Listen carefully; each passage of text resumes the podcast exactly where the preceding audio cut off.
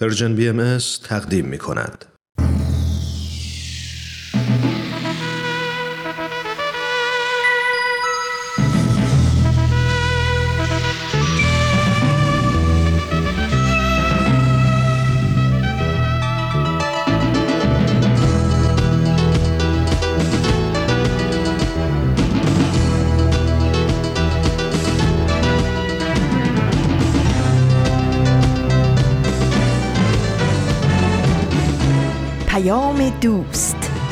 برنامه ای برای تفاهم و پیوند دلها.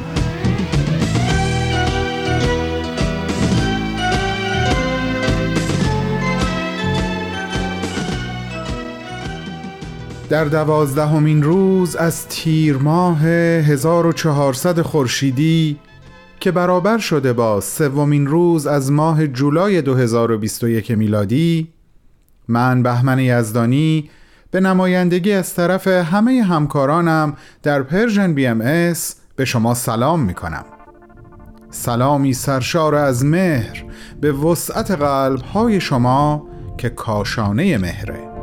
به میهمانی شنبه ما خوش اومدین. این شنبه هم با بدون تمبر بدون تاریخ عبدالبها سر خدا و معماران صلحی دیگه در خدمت شما هستیم. به این امید که از ما بپذیرین و بپسندین. اولین قسمت از نامه امروز آماده پخشه. بفرمایین خواهش می‌کنم. تو این میونه راه عمر یک نگاهی پشت سرت بنداز بهمن. پشت سر. حرفای دلتو توی این نامه ها به اونها پر از یاد و خاطره ها و شادی ها دستیابی ها از آثارشون. خیلی از اون آدم ها دیگه تو این دنیا زندگی نمی ولی تأثیری که روی تو یا بشینی براشون نامه میشه اما در عالم خیال نامه تو می‌تونی اونها رو براشون بفرستی. نامه هایی بدون تمر بدون تاریخ.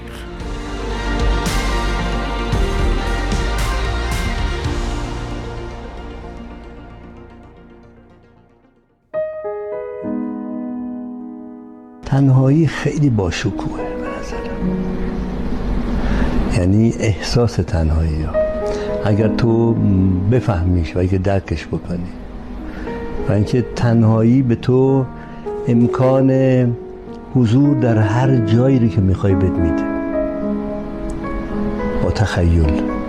ولی چقدر تو می‌تونی مطمئن باشی که در کناری که دیگه ای این فرصت رو به خودت بدی که قدرت تخیل این امنیت رو برای خودت فراهم کنی یا دیگری برای تو فراهم کنه یا تو برای دیگری فراهم کنی که قدرت تخیل خودتو هر وقت بخوای بهش فرصت بدی اونو برکت در بیاری به هر جا دلت بخواد باشی.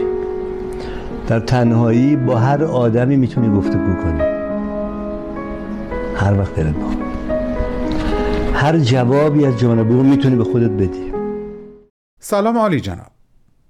به سالش کاری ندارم.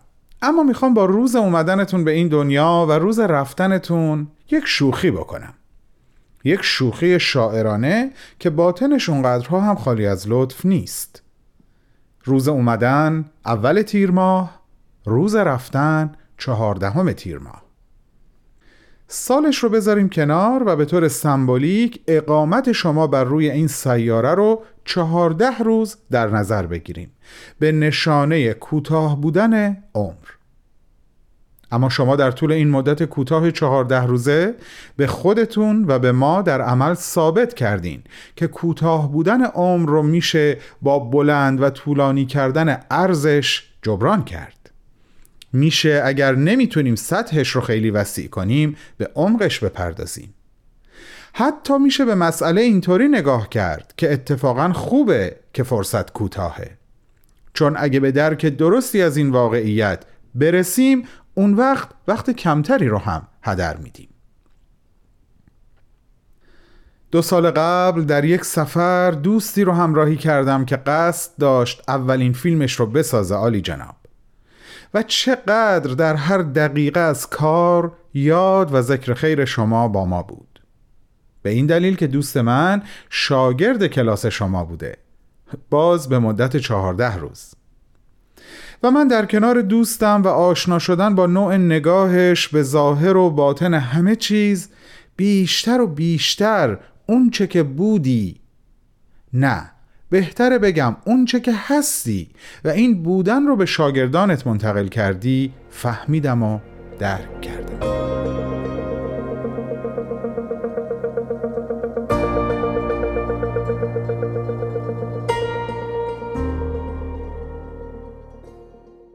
وقتتون بخیر و ممنون که امروز منو همراهی می‌کنین.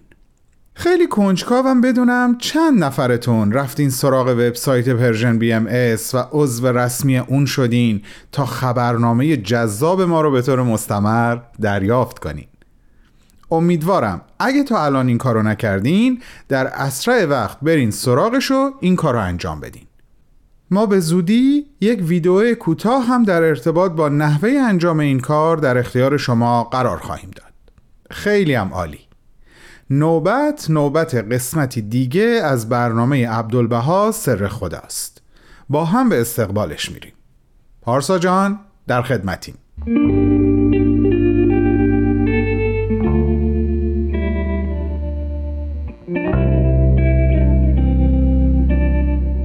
عبدالبها سر خدا.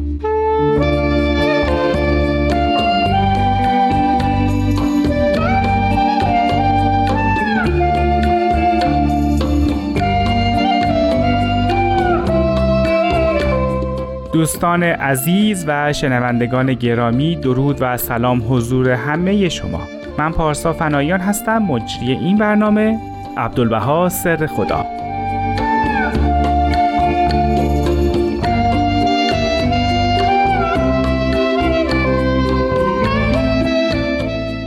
ما در این برنامه به مناسبت صدومین سال صعود حضرت عبدالبها مبین آثار و تعالیم آین بهایی به افکار، نظرات و اندیشه های اون حضرت می‌پردازیم. در این راه جناب استاد بهرام فرید همراهی می‌کنن ما رو.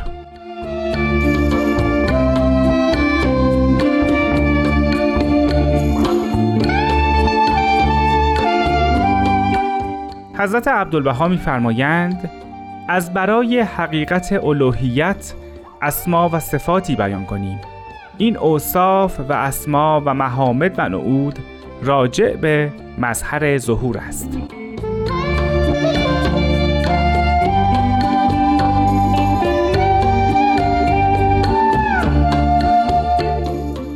چیزی که در تمام ادیان الهی زیاد بهش پرداخته شده مقام انسانه.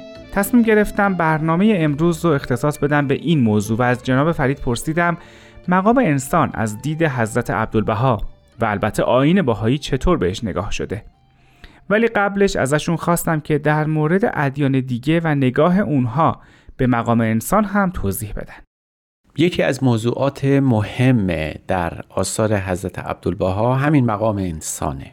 به صورتهای گوناگون بیان شده به طرق مختلفی مطرح شده. شاید جذابترین اون این باشه که حضرت عبدالبها اشاراتی به کتب مقدسه دارن برای تبیین مقام انسان. ما می‌دانیم که در سفر پیدایش در تورات خداوند راجع به انسان اینگونه سخن گفته که ما می‌خواهیم آدم رو به صورت و مثال خودمون بیافرینیم. و این گفته در مسیحیت تکرار میشه. یعنی در عهد جدید هم باز ما می‌بینیم که پولس قدیس و پتروس به همین که انسان صورت خداست یک مثالی از خداست اشاره کردن. و به همین جهت در آثار اسلامی همین رو می‌بینیم. یک حدیث بسیار مشهوری هست از حضرت محمد که البته منصوب به ایشون هست که ان الله خلق آدم علی صورته و مثالهی البته صورتهای گوناگونی از این حدیث بیان شده. مثلا خلق الله آدم علی صورت رحمان. و این معما بوده که چطور میشه خداوند انسان رو شبیه خودش خلق کرده باشه. حتی بعضی از علمای اسلامی معتقدند که این حدیث اسرائیلیاته. یعنی از طریق یهود و مسیحیت وارد اسلام شده. به هر تقدیر خیلی از عرفا و اندیشمندان مسلمان راجع به این صحبت کردن. علر خصوص بعد از این متفکران مسلمان حضرت عبدالبها راجع به این نظر خاص داشت. اول به این اشاره کنیم که یک جدالی است بین امام فخر رازی و ابن عربی. در این خصوص که این خلق الله و آدم علی صورتهی این زمیر ها در صورتهی به کی برمیگرده؟ آیا به خدا برمیگرده یا به خدا آدم؟ اگرچه اگر به خدا برگرده یعنی خدا آدم رو به صورت خودش آفریده چندان موزلی ما نخواهیم داشت. می‌فهمیم که انسان یک سازه است شبیه خداوند. انسان سازی خداوند خب خیلی معماست.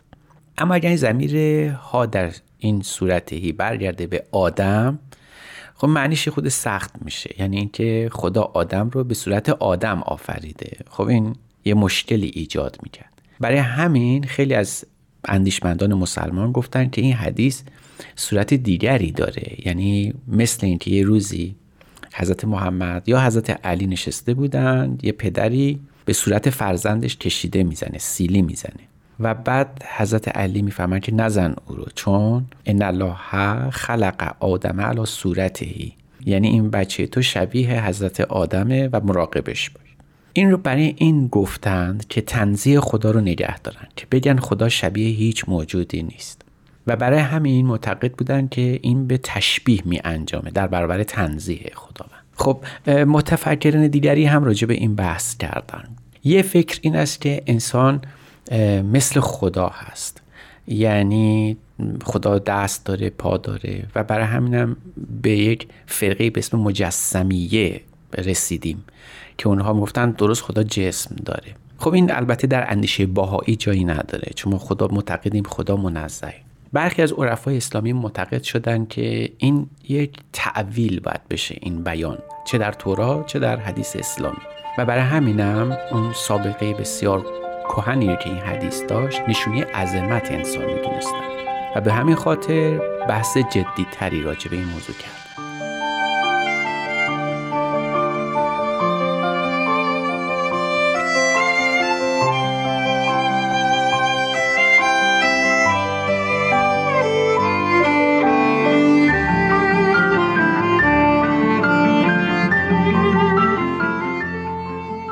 از آقای فرید پرسیدم عارفان اسلامی این حدیث رو چطوری تعبیل کردن؟ و نگاه حضرت عبدالبها به این حدیث و به طور کلی مقام انسان چگونه است؟ عارفان اسلامی اینطور گفتند که این صورت واردی انسان به خداوند منظور اسما و صفات خداوند. یعنی در حقیقت خدا اسما صفات خودش رو به نحو کامل در انسان آفریده. خدا سمیع است انسان هم سمیعه. خدا بسیر است انسان هم بسیره خدا مقتدره پس انسان هم مقتدره. این شکل ساده گفتار رو البته عرفا خیلی پیچیده گفتن. اگر حضرت عبدالبها نبودن ما به این شکل راحت نمیفهمیدیم. چون حضرت عبدالبها راجبه این مسئله به نحو بسیار مبسوط ساده و عمیق بحث کردن. فرمایند که این که خداوند میفرماید انسان را به صورت خود خلق کنیم مراد صورت اسما و صفات الهی است و الا ذات باری از صور مادی مقدس است و از امثال و اشباه منزه و مبرا. همونطور که می‌بینیم حضرت عبدالبها خیلی عمیق ساده و روان مسئله رو حل می‌کنن. از یک طرف معتقدن که نباید خدا رو شبیه شیعی یا کائنی یا حتی انسان بدانیم. او منزه است از هر گونه تشبیه و تمثیلی.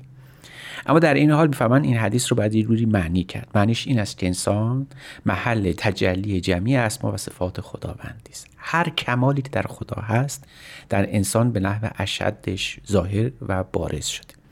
شاید تمام اشیا در دیدگاه عرفانی و همینطور در دیدگاه باهایی از منظر باهایی همه اشیا محل تجلی خداوند هستند. این رو می‌تونیم در بسیاری از گفته های عارفان پیدا کنیم. در هیچ سری نیست که سریز خدا نیست. امثال این به وفور میشه پیدا بشه اما انسان محل همه این اسم و صفات خداوند است.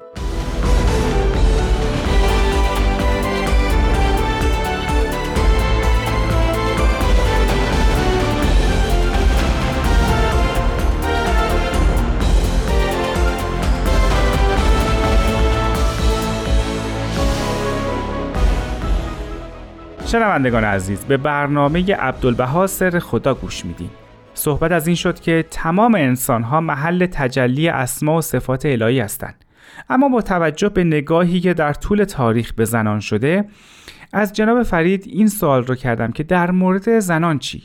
آیا در افکار گذشتگان زنان هم محل تجلی اسما و صفات الهی بودن؟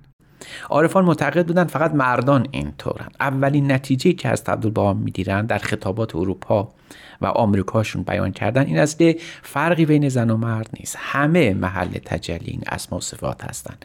همه به صورت و مثال الهی آفریده شدن و این نکته پایه عمیقی میشه در تصاوی حقوق زن و مرد در آین باهایی می‌بینید از یه حدیث عرفا چه برداشتی کردن ولی هر عبدالبها به حیز اجتماعی و حقوق مدنی هم بذل توجه فرمودن.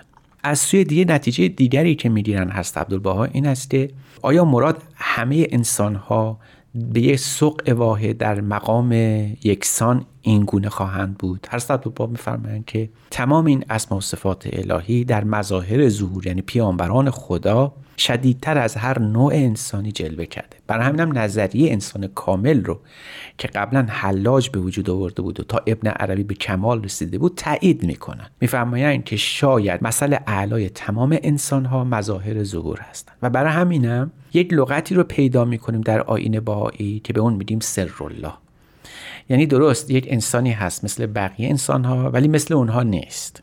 او شب بیشترین شباهت رو به خدا داره. پس وقتی خدا می‌گوید ان الله خلق آدم علی صورتهی و مثالهی یا صورت رحمان در واقع داره مظهر ظهور خودش رو نشانه می‌گیره. این مسئله که انسان کامل سر خدا هست حالا ما رو به یک کلمه مهم در لقب هر عبدالبها نزدیکتر می‌کنه و اون لقب سر الله است. یعنی از این آدمی که به صورت و مثال خدا آفریده شده شاید بتونیم بهترین مثال رو در این خصوص خود حضرت عبدالبها قرار بدیم. پس خدا در اون روز ازل می‌دونست در همون ابتدای آفرینش اراده کرده بوده که شخصی رو بیافرینه بیشترین شباهت رو به خودش داشته باشه و این شاید جلوش در حضرت عبدالبها به صورت کامل تحت عنوان سر الله بیان شده. از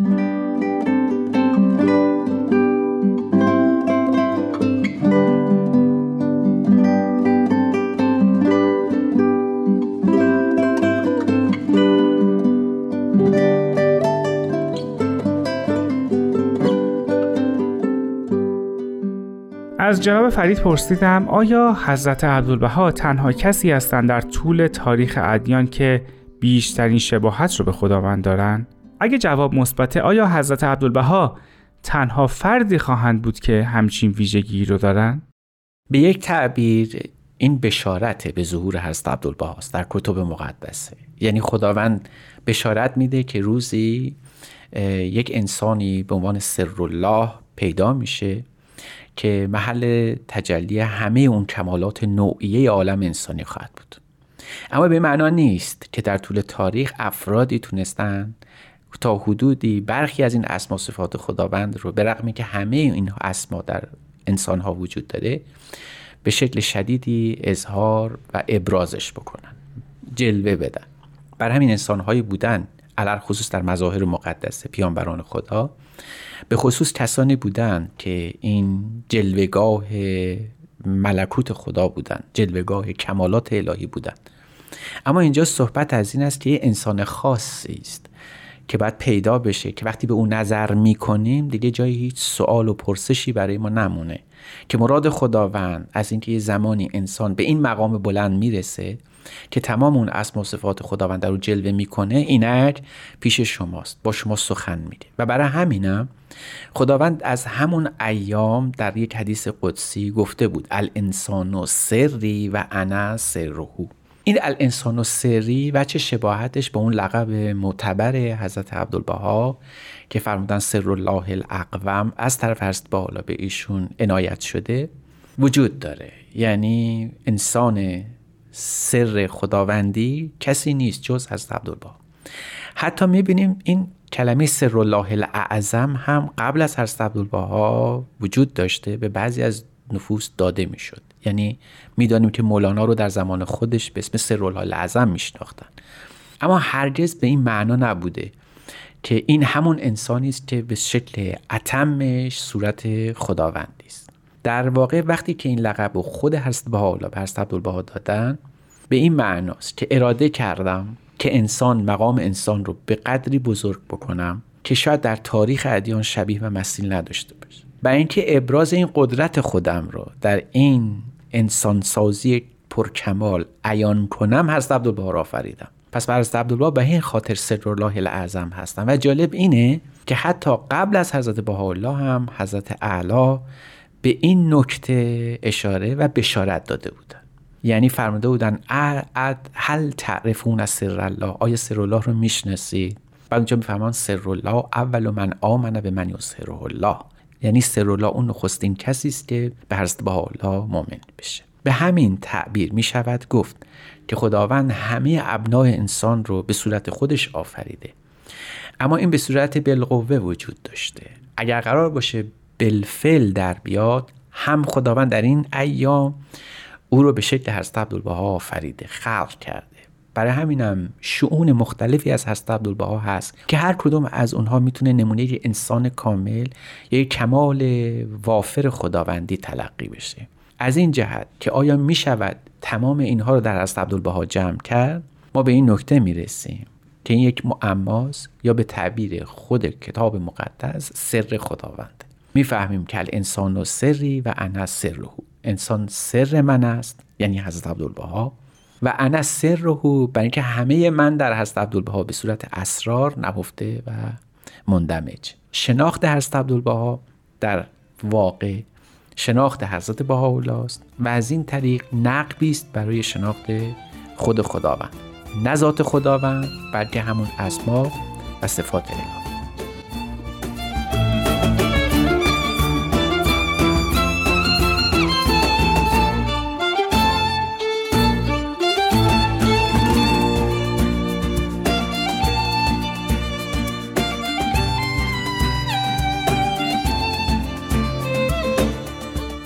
دوستان شنونده به پایان این قسمت از برنامه عبدالبها سر خدا رسیدیم که موضوعش مقام انسان بود.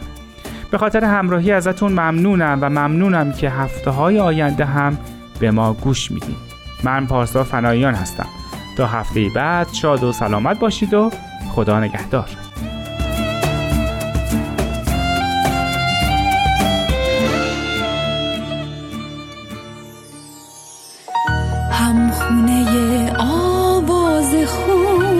채로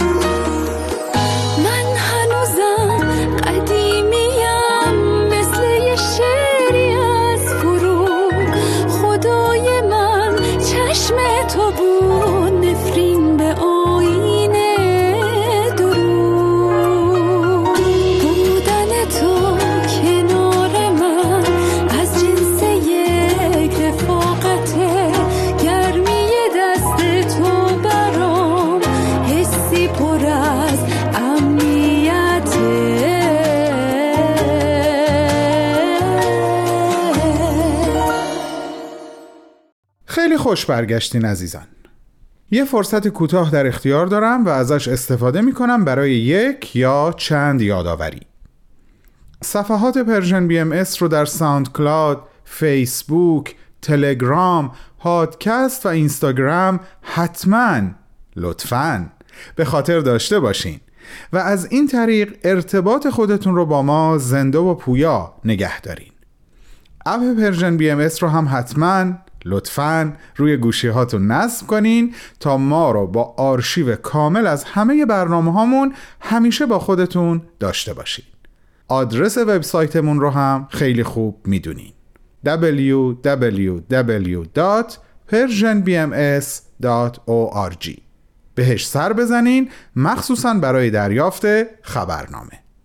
دیگه بریم سراغ قسمت بعدی از برنامه معماران صلح.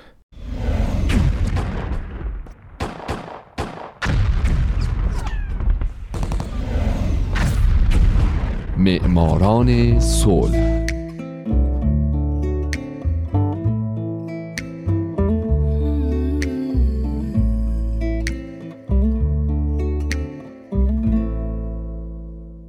اینجا رادیو پیام دوسته و شما دارید به معماران صلح گوش می‌دید.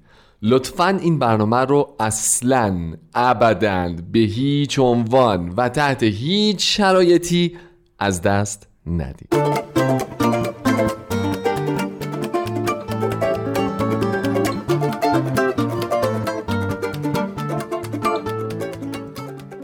سلام به شما. به معماران صلح خوش اومدید.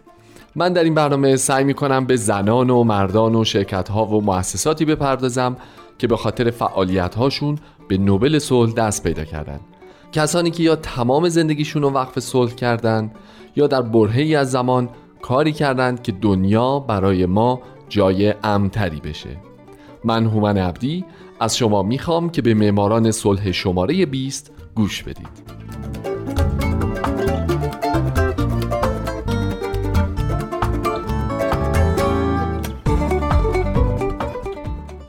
این هفته سالهای 1917 1944 و 1963 میلادی. سازمان صلیب سرخ جهانی.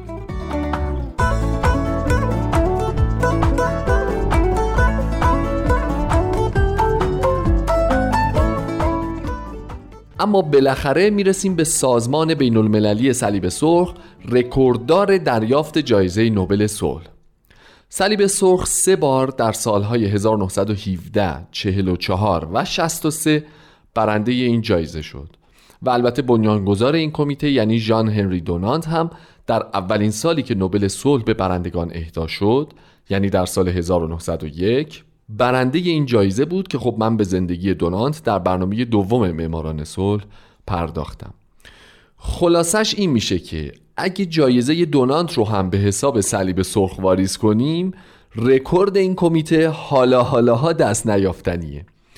بنابراین با توجه به اینکه صلیب سرخ رکورد داره من تو این برنامه و یکی دو برنامه دیگه به نقش صلیب سرخ در جهان و کارهایی که برای بشریت انجام داده می‌پردازم. اما این قسمت صلیب سرخ چجوری به وجود اومد؟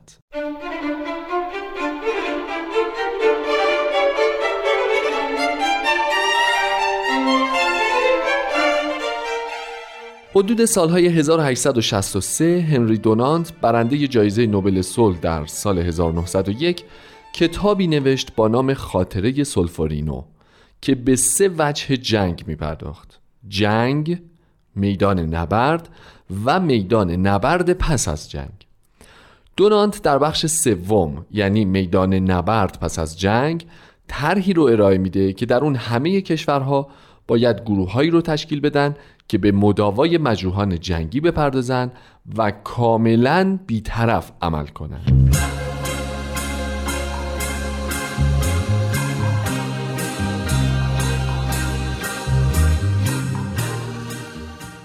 بر همین اساس در فوریه 1863 در ژنو انجمن رفاه عمومی این شهر کمیته ای رو تعیین می‌کنه متشکل از پنج شهروند سوئیسی برای بررسی عقاید هنری دونانت اعضای این کمیته یک هنری دوفور ژنرال ارتش که بعد برای یک سال رئیس این کمیته شد و بعد هم ریاست افتخاری صلیب سرخ رو بر عهده داشت.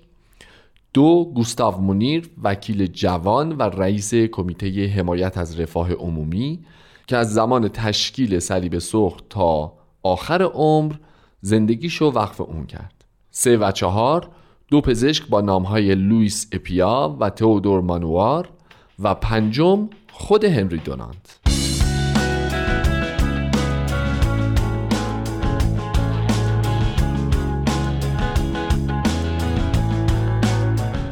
گوستاو مونیر همون وکیل جوان اون رو میگن یک استعداد فوقالعاده داشته در سازماندهی کنفرانس های بین پس یه همچین چیزی رو در اکتبر 1863 برپا می‌کنه.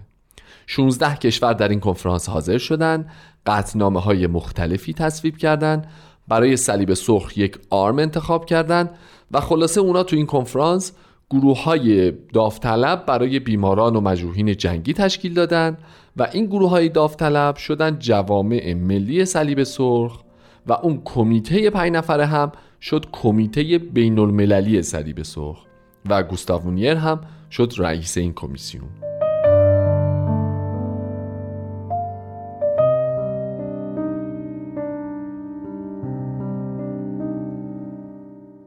یکی دیگه از نتایج این کنفرانس این بود که یه سال بعد یه گرد همایی بزرگ دیپلماتیک در ژنو برگزار بشه به این امید که صلیب سرخ جهانی بشه بخشی از قوانین بین المللی این گرد همایی برگزار شد و عهدنامه‌ای در سال 1864 توسط دوازده کشور امضا شد که البته بقیه کشورها هم بعدا پذیرفتنش. بله عهدنامه ای شد با نام کنوانسیون ژنو. در این عهدنامه قوانینی وضع شد برای بهبود وضعیت مجروحین و بیماران در جبهه های جنگ حفظ بیطرفی صلیب سرخ و, یک و همچنین یک آرم هم برای صلیب سرخ انتخاب شد. همون صلیب قرمز رنگ روی زمینه سفید که محال ممکنه ندیده باشینش. البته اینو هم بگم که آرم صلیب سرخ در کشورهای مسلمان یه هلال ماه بر روی یک زمینه سفید و آرم صلیب سرخ ایران قبل از انقلاب شیر و خورشید سرخی بود بر روی زمینه سفید که اینم خودش جریان جالبی داره. البته یه نکته حاشیه‌ایه اما فکر کنم جالبه که اونم بدونید.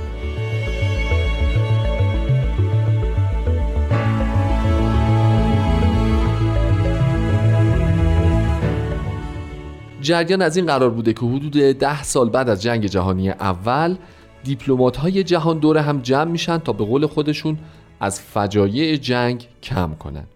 یکی از موضوعات اصلی این کنفرانس همین سازمان صلیب سرخ جهانی بوده. مصر و ترکیه اون زمان خواستن که کشورهای اسلامی از آرم هلال احمر برای گروه های امداد رسونشون در زمان جنگ استفاده کنن و ایران هم رسما درخواست کرد که از آرم شیر و خورشید سرخ به جای صلیب سرخ استفاده کنه. خیلی از کشورها با این درخواست این سه تا کشور مخالفت کردند اما بالاخره درخواست ایران پذیرفته شد. ولی در اون زمان فقط به ترکیه و مصر این اجازه داده شد که از آرم هلال احمر استفاده کنند. اما از سال بعدش بقیه کشورهای اسلامی هم اجازه این رو پیدا کردند که آرمشون رو عوض کنن و به جای صلیب سرخ از هلال احمر استفاده کنند.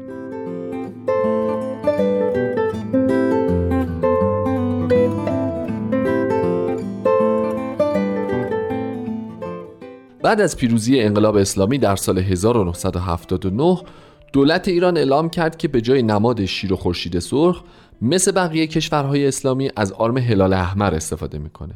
سازمان صلیب سرخ جهانی هم اعلام کرد که با توجه به اینکه آرم شیر و خورشید سرخ در انحصار ایرانه اگه دولت ایران نمی‌خواد از اون استفاده کنه مختاره.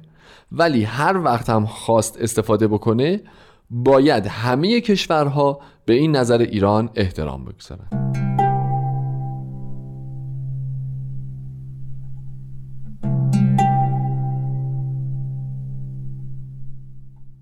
خب برگردیم سر بحث اصلی خودمون سازمان صلیب سرخ جهانی برنده جایزه نوبل صلح در سالهای 1917, 44 و 63 دیگه فعالیت خودش رو به طور رسمی شروع کرده بود و روز به روز کاملتر می شد مثلا چند وقت بعد سه عهدنامه دیگه به عهدنامه اولیه اضافه شد که طبق اون این سازمان موظف شد حمایت و حفاظت خود را از قربانیان جنگ بین نیروهای دریایی گسترش بده. همچنین بیشتر از گذشته هوای زندانیان جنگی و غیر نظامی رو داشته باشه. بنابراین روز به روز وظایف سازمان صلیب سرخ بیشتر دشوارتر و خطیرتر می‌شد و این سازمان در طول جنگ های اول و دوم جهانی و بقیه جنگ هایی که ماشاءالله تعدادشون کم هم نیستن به خوبی از عهده وظایفی که بر دوشش گذاشته شده بود بر اومد و بر اومده. در حال حاضر هم 114 جامعه ملی صلیب سرخ تو کل جهان وجود داره که همشون دارای برنامه های امدادرسانی، رفاهی، بهداشت جامعه، آموزش ایمنی و برنامه های دیگه هستند. از بعد از جنگ جهانی دوم هم خیلی از جوامع صلیب سرخ اروپایی اومدن و انجمنهای زیر مجموعی درست کردن که خدمات پناهندگان رو هم انجام می‌داد. خوب این رو هم بدونید که اتحادیه جوامع صلیب سرخ یا فدراسیون جهانی هماهنگی بین این 114 جامعه ملی صلیب سرخ در سال 1919 به پیشنهاد یکی از اعضای صلیب سرخ آمریکا هنری داویدسون به وجود اومد که وظیفهش هماهنگی بین جوامع صلیب سرخ راه اندازی برنامه های جدید بهبود برنامه های قبلی هماهنگی عملیات نجات در سطح بین و توسعه جوامع ملی صلیب سرخه.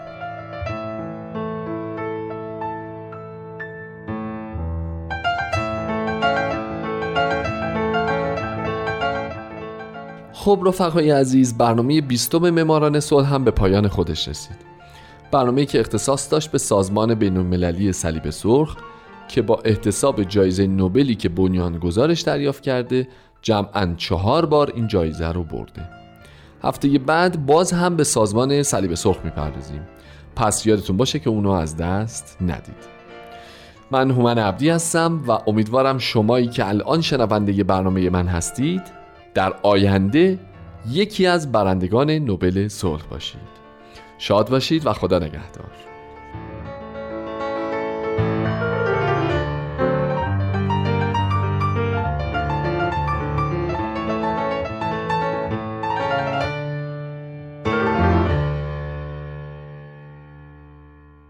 دوستان خوب من و ما. صفر صفر یک هفتصد و سه 671 88 88 شماره تلفن مستقیم و 001 240 560 24 14 شماره واتساپ ما هست. این هم یک یادآوری دیگه از یکی دو راه ارتباطی دیگه بین ما. حالا این شما و این بخش دوم از نامه.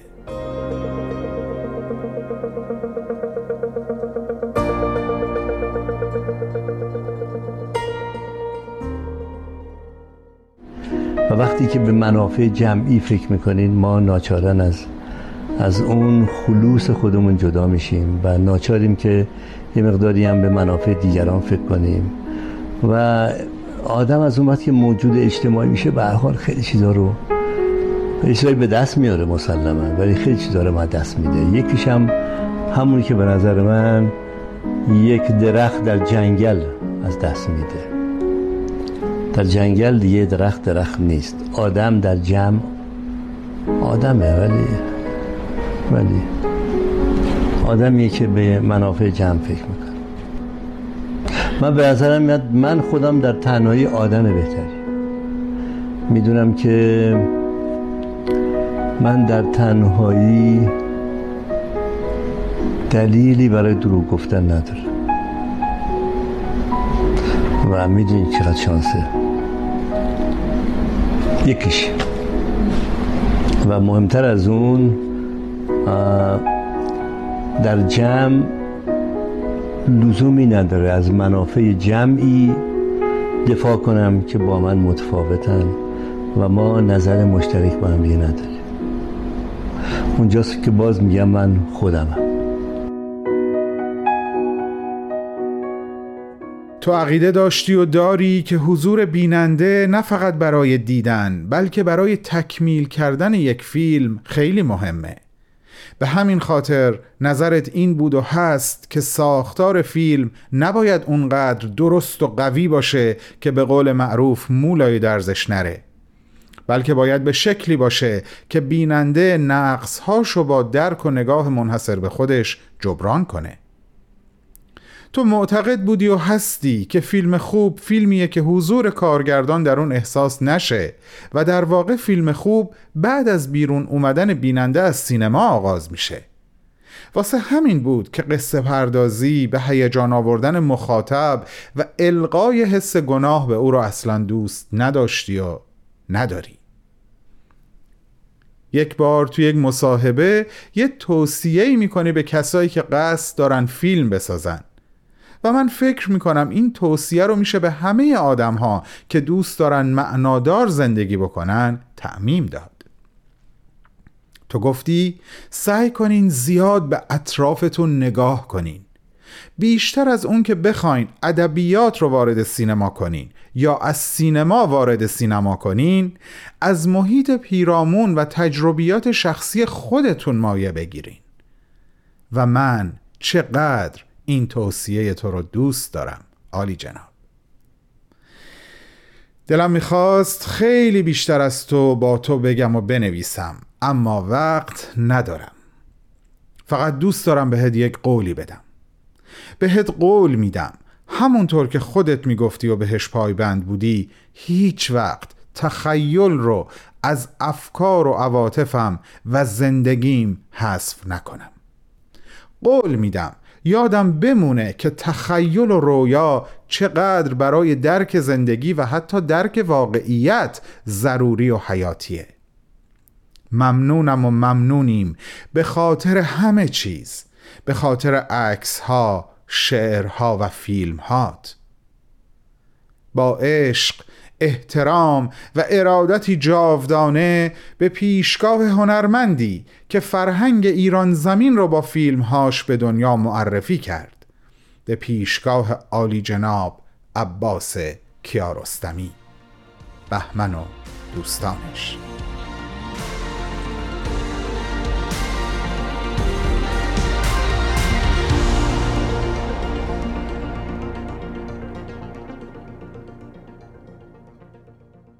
رازم را با ماه گفتم آفتاب که برآمد راز برملا شد. از شکاف در هم سوز می آید هم نور ماه. قرص ماه دست و پا می‌زد در رود سرانجام رود آن را با خود به دریا برد.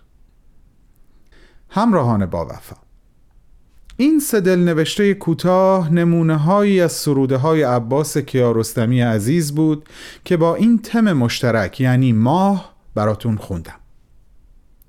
شما و خلوت تنهاییتون رو به شنیدن و دیدن و خوندن آنچه که از این هنرمند به یادگار مونده دعوت و با شما خداحافظی می‌کنم. تا شنبه آینده بدرود.